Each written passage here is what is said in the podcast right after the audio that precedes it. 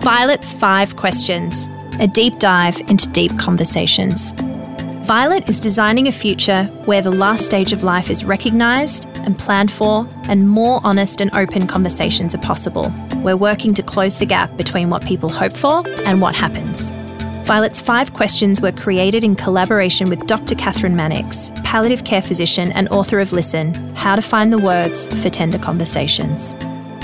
I'm your host, Annie Fox, head of brand and community at Violet, and I have the privilege of asking our guests these five questions. We hope this podcast will inspire your own self reflection practice and give you new insights and tools for approaching complex conversations in your professional life and beyond. In this episode, I have the pleasure of chatting to Imogen Mitchell, intensive care specialist at the Canberra Hospital, executive director for research and academic partnerships at Canberra Health Services, and Imogen's also a professor at ANU. Hello, Imogen, and welcome to the podcast. How are you today? I'm good, thank you, Annie. Before we get stuck in, I don't know if it's a, a, misconception or one of the assumptions that I have, I guess, about somebody in your role as an intensive care specialist is that you must be, if not very comfortable with complex conversations, certainly very, very practiced in them. Is that a correct assumption or perhaps a bit of a misnomer? No, you're probably right. Not least, I've been practicing in intensive care for a long time. We won't specify how long. okay. So maybe let's start by just giving us a little bit of an overview of what conversation we're going to unravel together today?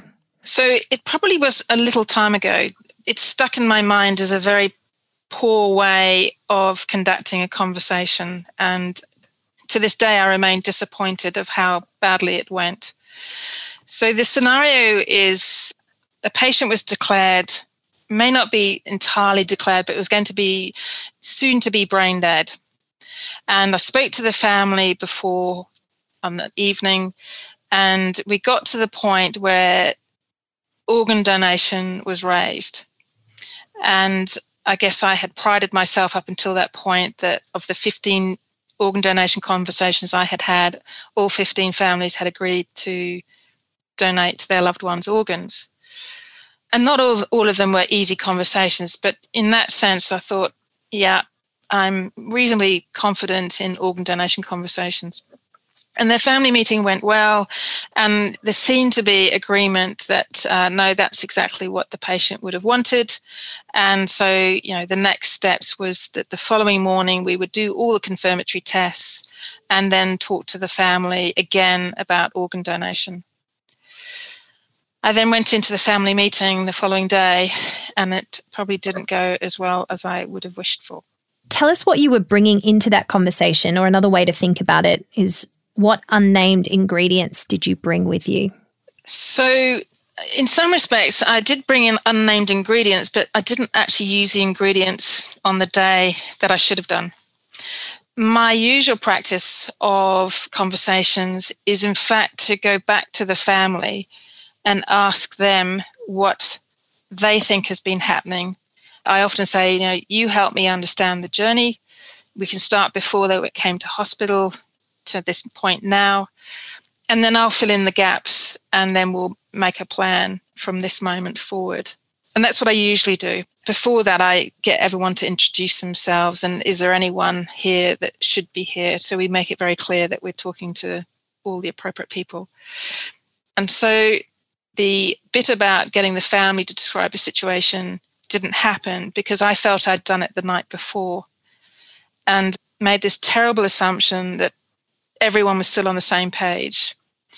And of course, as soon as you assume, you make an ass of you and me. And so uh, this is exactly what then transpired.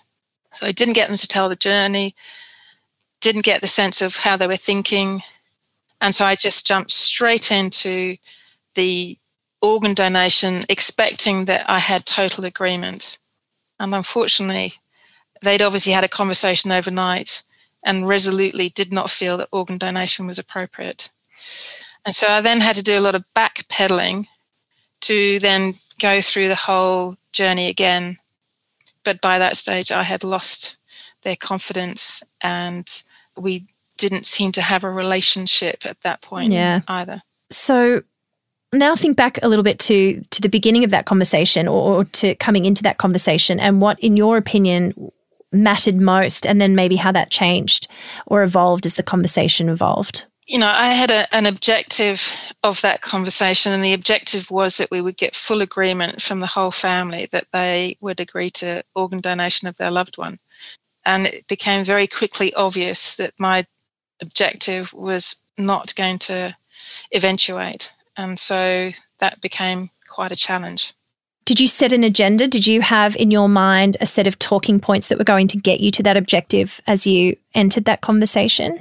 Well, again, I think this goes back to the fact that because I'd had the conversation the night before, which yeah. is incredibly well structured, which had all the dot points that I would have wished for, and had moved into a direction where I thought this was appropriate. I think I failed at every point of having that dot pointed list of things that I would want to talk about because I made this terrible assumption that I had already done all that. And I was just literally going in for the final conversation that would just be yep, signing on the dotted line, which clearly was a major error. And that really what I should have done was just go over what I'd done the day before. Really, I should have started all over again. I shouldn't have made any assumption. And what was the role of silence in that conversation? I am a strong believer of silence because you are talking about things that are so numbing that to proceed having that conversation when people are just racing through all sorts of things that they're thinking. And so I think, you know, that moment, that pause, and in fact, particularly in organ donation, which would have happened the day before, you know, once you say to the family that the patient is brain dead, that pause, it becomes incredibly important. And I had a terrible situation once where a social worker said, So now what, Dr. Mitchell? What are you going to do?